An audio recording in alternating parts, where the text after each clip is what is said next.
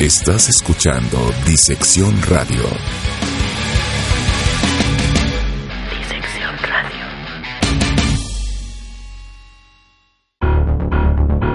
Disección Radio presenta la entrevista. Mi nombre es Sandy Moon. Estoy aquí para todos los que me escuchan con Pablo Guisa, que es el director de Mórbido. Por cierto, mañana es la inauguración de esta edición, onceava edición 2018. Y qué mejor fecha que Halloween para este festival. Querido Pablo, ¿cómo estás? Platícanos de Mórbido. Yeah. Bien, muy bien, buenas noches. Feliz de estar en Disección. Muchísimas Radio. gracias. No, no, con ese nombre, o sea, ya, ya me tienen, ¿eh? Para lo que quieran. Muchas gracias. Pues sí, mañana, justo mañana, 31 de octubre, que es Halloween, pero que al mismo tiempo es la víspera de Día de Muertos, en ese umbral entre el Halloween y el Día de Muertos, se inaugura la onceava edición de Mórbido Film Fest. Eh, todas nuestras actividades se desarrollarán aquí en la Ciudad de México y nuestras fechas son de mañana 31 de octubre a el 10, 10 de noviembre. Traemos una gran cantidad de eh, largometrajes, eh, cortometrajes, presentaciones editoriales, eh, experiencias para todos eh, los que nos quieran acompañar, más de 35 invitados internacionales de 17, de, de 17 países. Entonces, una, una edición muy completa la que traemos este año y una programación de películas increíble. Así es, por, y un muñeco maligno por ahí lleno de tradición y de, de culto, ¿verdad? Sí, mira, justo este año se cumplen 30 años de dos franquicias dentro del cine de terror que a nosotros nos gustan mucho. La primera de ellas es eh, Hellraiser, ¿no? Hellraiser, esta eh, franquicia donde los cenobitas Por supuesto. este, atacan a una chica y justo a esa chica que ya no está tan chica que se llama Ashley Lawrence la actriz este que está está ya en México y estará con nosotros en estos días y la otra pues ya bien lo mencionabas tú Child's Play Chucky el muñeco diabólico también ya está en la Ciudad de México para participar con nosotros en el festival y viene junto con él Don Mancini que es el creador del personaje eh, director, productor, guionista de la mayoría de las películas y los dos también van a estar acompañándonos. Así es. También tienen, eh, bueno, van a tener diferentes sedes en la Ciudad de México. Y también hay algo muy interesante, la casona del terror en la feria de Chapultepec. A ver, cuéntanos. Sí, mira, las sedes este año son eh, Cinépolis Diana, Centro de Cultura Digital, abajo de la Estela de Luz, eh, la Casa del Lago en el Bosque de Chapultepec, la Biblioteca Vasconcelos en Buenavista, y este año se suma dentro de las eh, sedes del festival la Feria de Chapultepec, porque como bien lo mencionabas, eh, la casona del terror de la Feria de Chapultepec ahora es la casona de Mórbido. Nosotros la remodelamos este año con todo un equipo de gente que se dedica al cine y a los efectos especiales y vamos a estar teniendo una serie de eventos ahí. Tenemos este viernes una proyección al aire libre en la noche, que además la gente va a poder entrar al parque ya que el parque cerró, caminar todo el parque apagado, hacer el recorrido en la casona del terror y después ver un documental eh, presentado por su director afuera de la casona, que es un documental justo que trata de casos terror. Eh, y el sábado eh, a las 11 de la mañana estará Ashley Lawrence, la actriz de Hellraiser, y estará Tom Mancini Chucky, también ahí en la, en la feria de Chapultepec. Hacia el sur de la ciudad, para los que nos escuchan que están en el sur, nosotros tenemos el Autocinema Coyote de Barranca el Muerto, donde presentaremos de hecho Hellraiser 1 y 2 en un double feature este sábado. Y tenemos Cinemanía en Plaza, Plaza Loreto para todos los amigos del sur, donde también tendremos eh, durante los 10 días del festival proyecciones de grandes películas. Perfecto. Oye, Pablo, a ver, cuéntame, tú que eres un amante del terror. Yo también soy amante del terror y ya vemos, allá hay mucha gente que también es amante del terror, pero ¿por qué a la gente le gusta sentir miedo? ¿Por qué les gusta el terror? A ver, cuéntame, dame tu punto de vista. A ver, mira, yo no sé si a toda la gente le gusta sentir miedo o no. Lo que sí sé es que todo mundo tiene miedo. Ah, no, bueno, O sea, eso es inherente uno- al ser humano. O sea, todos los seres humanos tenemos miedo a algo. Claro. ¿No? Hay algunos a los que nos gusta enfrentar de pronto esos miedos desde la comodidad de una butaca o desde nuestra sala o desde nuestro sillón o desde nuestra cama, ¿no? Habemos personas que lo que estamos buscando justo es ese miedo, ¿no? Yo me la paso buscando el santo grial del cine de terror, yo busco una película que todavía logre asustarme, pero no porque yo ya sea como, ¿no? Este, eh, muy poco sensible al, al terror, sino porque como es mi trabajo ver películas de terror, Claro.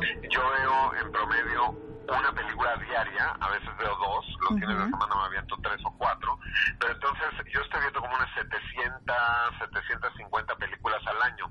Entonces, pues uno desarrolla callo, ¿no? Es como los que van a hacer pesas todos los días y que tienen las manos hechas pedazos, ¿no? Y ya no sienten, es un poco así. Ahora, ¿por qué a la gente le gusta eh, experimentar? Porque involucra uno una pulsión humana no que tiene que ver con la pulsión de muerte no y ese sentimiento de sentirte amenazado pero como lo decíamos desde la comodidad de, de tu butaca pues sabes que estás sano sano y salvo pero la otra también es porque el, el, el cine de terror ya que provoca emociones y sentimientos eh, como el miedo te provoca también secreciones de sustancias en el cuerpo Claro. o sea, liberas endorfinas, liberas Adrenalina, oxitocina. y la gente, sin darse cuenta, se vuelve adicta. Ujú. Es como los que hacen ejercicio y liberan endorfinas y entonces se vuelven adictos a hacer ejercicio y sienten que algo les falta. O los que nos vemos tatuamos. claro. Cine de terror también liberamos endorfinas, adrenalina, todo, y, y, y se vuelve una adicción y se vuelve un gusto y en nuestro caso se vuelve no solo una pasión, sino también una manera de vida. Oye, y por ejemplo, tú que ves tanto cine de terror, el cine mexicano de terror actualmente, ¿cómo lo, cómo lo notas tú? Mira, a mí me parece que estamos viviendo una época muy buena para el cine de terror en general, a nivel mundial. Sí. Y hablando en el caso particular de México, creo que estamos muy bien. O sea, creo que hay una nueva generación de cineastas, ¿no? Hay una nueva generación de directores y de productores que están trabajando arduamente para producir más cine de terror y de mejor calidad. Y además no solo de terror, sino de género, ¿no? Terror, fantasía, ciencia ficción. Nosotros en unos días eh, se estrena Inquilinos de un director que se llama Chava Cartas. Hace no mucho tiempo se estrenó El Habitante, una película que estuvo bastante bien. Viene también Cygnus, eh, una película de ciencia ficción. Eh, directores como Isaac Svan, Emilio Portes. Emilio trae una nueva película que se llama Belzebut. Otras plataformas también ya se empiezan a volver ventanas. Ujú. Ya en diciembre estrena una nueva serie de Netflix que se llama Diablero, en la que participa Rigoberto Ca- Castañeda y José Manuel Cravioto. O sea, está Diego Cohen, está Lex Ortega. Sí, claro, o sea, por supuesto. Hay una nueva generación de cineastas muy, muy prolijos que están produciendo el nuevo terror mexicano y yo creo que en un par de años estaremos viviendo una época dorada para el cine de terror, no solo en México, sino en toda Latinoamérica. Claro, porque hay cine de terror para todos y, y en todo el mundo. En Latinoamérica a mí me ha tocado ver películas argentinas, chilenas, españolas, ma- pero maravillosas de, de género de terror. Y en México, digo, ha habido unas muy buenas y tampoco hay gente que hace buenas películas de terror porque rayan en la comedia y eso es algo que no, que no me gusta. Quisiera yo preguntarte eso específicamente. El género de terror, ¿de verdad sí le tienes que meter comedia? A ver, mira, si hablamos, a ver, si hablamos del caso mexicano, hay unas muy buenas películas de terror y se están desarrollando buenas producciones. Hay otras que son las verdaderas porquerías, Ujú. ¿no? O sea, digo, el remake de Más Negro que la Noche. No, no, no, O bueno. sea, por favor, es una película que no se debería de haber hecho y su director debería de, neta, invertir su dinero en unos Ubers y quedarse en su casa a, a comer una dieta alta en Claro. calorías y olvidarse del cine. Pero eh, yo creo que hay muchas películas que caen en el humor involuntario por lo malas que son. Ajá. Y eso no es lo que nosotros buscamos. Pero las buenas películas de terror tienen dos elementos. El primero son dramas. O sea, las mejores películas de terror en el fondo son dramas. Claro. Y te puedo decir como un ejemplo, El Exorcista. Ujú. O sea, al final de cuentas, la película El Exorcista, que es una de las dos películas que más se reaccionan. Cuando tú le preguntas a alguien, una película de terror que te haya dado mucho miedo, dicen El Exorcista o El Resplandor. Claro. ¿No? En un 95%. Y El Exorcista es un drama absoluto, es una madre soltera que tiene que trabajar, que tiene una hija que está entrando a la pubertad, y ¿no? Y entonces le meten todo este elemento. Entonces, eso es algo que tiene que tener el buen cine terror, elementos de drama.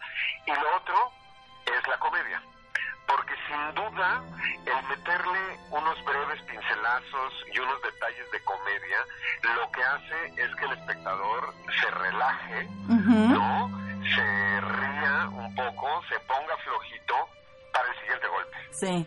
¿No? Sí, para, el sí. siguiente, para el siguiente momento. Y un maestro absoluto para mezclar el cine de terror y la comedia, sin duda es Sam Raimi, como por ejemplo con su película, la, la original eh, eh, del despertar del diablo. Por supuesto, español por supuesto. Dead, es una película que es una joya y que tiene mucho humor y en su momento fue una película que dio muchísimo miedo. Sí, sí, sí, la gente se aterraba. O digo, ya los clásicos eh, son los que han marcado muchas generaciones.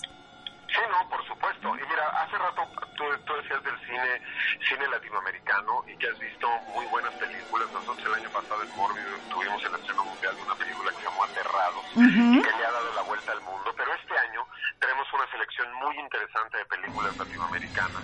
Traemos eh, El vampiro del lago, una película venezolana. Muy raro ver cinematografía venezolana y más de terror. El vampiro en el lago está increíble, tiene valores de producción, tiene una muy buena historia, tiene buenas actuaciones. Está en este año. Fiesta Nibiru,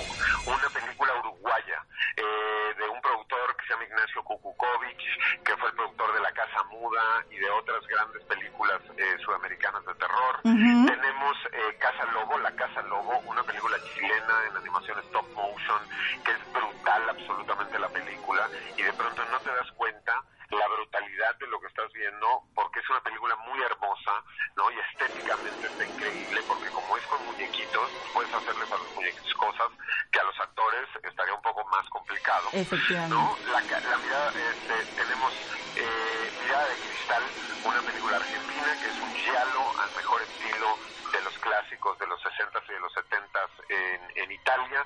Tenemos Abracadabra, la tercera película de los hermanos Onetti. Entonces, una muy buena selección de, de, México. Tenemos el estreno mundial de una película que se llama Anja. eh, y tenemos eh, dos work in progress, uno se llama Expedia y uno se llama Masacre en Teques. Latinoamérica está sumamente bien representada en este en esta edición del festival y una de las cosas que a mí me parece que también en México nos hace falta tener la costumbre es de ver cine hablado en español de un español que no sea mexicano. Claro, ¿no? Claro. la gente está muy acostumbrada a, a- a ver películas en inglés, pero de pronto las películas en español cuando tienen un acentito distinto se les complican un poco. Ahora, la ventaja de los fans del cine de terror es que el terror no tiene fronteras y nosotros vemos todo y estamos disfrutando la selección que Mórbido trae de Latinoamérica. Y sobre todo que se den la oportunidad de conocer esta selección especialmente realizada por ustedes para toda la audiencia, porque es importante que conozcan y vean eh, el terror de la, desde la perspectiva de cada cultura. Claro.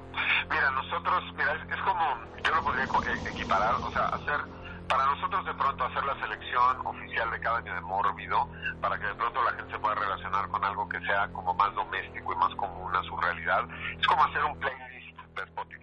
Ujú. ¿no? Es como hacerte tu playlist para la fiesta.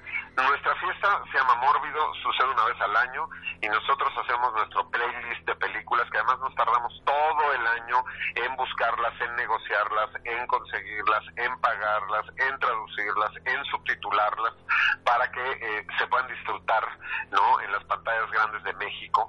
Este año, por ejemplo, tenemos joyas absolutas como una película que se llama eh, ¿Quién te cantará? del director español Carlos Bermud, película que ganó el Festival de Cine San Sebastián y se presenta como única función en América Latina con nosotros y viene su director y su productor a presentarlas. Tenemos El regreso a la pantalla grande de. Nicolas Cage, Sí. una película que ha hecho ruido donde se ha presentado y ahora va a estar aquí en Mórbido. Hablabas de otras latitudes, tenemos cine japonés, ¿no? Una película de zombies que se llama One Cut of the Dead, una película que logra algo que ya es muy difícil, que es aportar algo nuevo al subgénero de los zombies. One Cut of the Dead lo logra hacer. Mutafukas, una película también japonesa de una animación absolutamente brutal. Tenemos películas de la India, una película que se llama... Eh, eh, al mejor eh, estilo de Bollywood. Tenemos una película israelí que se llama The Golem, ¿no? una leyenda eh, judía y esta es una película eh, con unos grandes valores de producción. Entonces, sí traemos cinematografía de todo el mundo y sí tenemos películas muy importantes que le han dado la vuelta a los grandes festivales y hoy están aquí en Mórbido para el público. Así es, y es que es un privilegio. Eh, estar en Mórbido es un privilegio porque tenemos oportunidad de ver muchas cosas por las elecciones que ustedes hacen y cosa que agradecemos los fans del terror. Eh, te quería preguntar eh, rápidamente de las series, las series de terror. Ahorita ha habido un auge muy importante, sobre todo por la nueva serie que salió en Netflix llamada House Hill. ¿Ya la viste? ¿Ya tuviste oportunidad? Compártenos, la vas a ver. Eh, no sé, ¿qué piensas? Porque mucha gente, la mayoría de, la, de las personas han quedado asombradas de esta serie. Mira, una de las cosas que yo no la he visto y no la voy a ver por lo pronto porque yo soy adicto al Y el rollo con Netflix es que pues no te ponen un capítulo, te ponen la serie completa. Sí. Y como soy adicto al terror, pues si la empiezo a ver, la tengo que terminar de ver. Ok. Y pues ahorita estoy organizando el festival y estoy con todas estas actividades y pues no me puedo distraer de todo lo que está sucediendo ahorita. O sea, o sea, para mí Halloween y Día de Muertos es como para, para Santa Claus la Navidad. Así es. Mi época más complicada en la que le tengo que traer regalos a todos los niños que se portaron mal, porque los niños que se portaron bien, ojalá y se portaran mal, y si no, que se metan en un hoyo. Entonces, yo lo que creo es que es una época dorada para la producción de contenidos en general. Así es. ¿No? En todos sus formatos, porque ahora ya tenemos, ¿no? Una multiplicidad de formatos que antes no teníamos. O sea, ahora hay formato corto, cortometraje, web episodes, series online en distintas plataformas, ¿no? Tenemos películas en los cines, tenemos eh, series de televisión para los canales tradicionales. O sea, creo que hay un auge y eso está increíble para los fans. Así he oído de esta serie que me comentas grandes comentarios y justo por eso menos la he querido empezar a ver porque en cuanto me ponga a verla la voy a tener que ver hasta terminar entonces supongo que eso será en pijama con una cobijita en Después de todo el ajetreo. en mi casa en diciembre Así es, no, a mí me pasó lo mismo, así Pablo, te lo puedo, te lo puedo asegurar. Me puse a ver el primer capítulo y hasta que no acabé los 10 capítulos me paré de la cama. pues es que así es, es que así, así es como se ven las cosas Sí, claro, y, y bueno, pues ya cuando la veas nos, nos regalarás otra entrevista, otra charla para poder conocer tu punto de vista. Bueno, pues ya para terminar, recuérdale a la gente tus redes sociales, tu página, donde pueden consultar todo lo de Mórbido. Muy bien, Mórbido corre del 31 de octubre al 10 de noviembre en distintas sedes de la Ciudad de México. Nuestras principales películas están en Cinépolis Diana y en la página de Cinépolis ya están disponibles todas las películas. Creo que ha tenido unas fallitas para comprar boletos, pero en la app se pueden comprar. Le tengo que decir a la gente que hay películas que ya las salas están a más de la mitad y de hecho hay un par de películas que les quedan como tres lugares nada más, tres asientos. O sea, la gente este año está haciendo muy previsora y ya está comprando todos sus boletos. Entonces entren, vean la selección, vean la programación y empiecen a apartar boletos porque si no, después van a decir, uy, llegué y ya no había. Nuestras redes sociales son Mórbido Fest, estamos en Twitter, en Facebook, en Instagram como arroba morbidofest, nuestra página de internet www.morbidofest.com, pero nuestras principales películas en la página de Cinépolis, en la página de eh, Cinemanía también. Entren, no se pierden Mandy, no se pierdan The Changeling, no se pierdan The Lord of Chaos, The Wrangler, Saint Agatha. Este jueves tenemos El Hijo de Chucky, o sea, la película Seed Ujú. of Chucky, presentada por Hellraiser Chucky, también. John Mancini. Eh, gran selección, grandes películas. Nos vemos en el cine. Así es, te agradezco muchísimo este enlace, Pablo. De verdad es un honor y un gusto que hayas tomado la llamada. Y nos vemos mañana en la inauguración. Yeah, nos vemos mañana en la inauguración. Abrazo a todos. Gracias, perfecto. Muchas gracias. Chao. Chao. Y bueno, pues él fue Pablo Guisa, el director de Mórbido Fest. Estás escuchando. Estás escuchando. Disección Radio.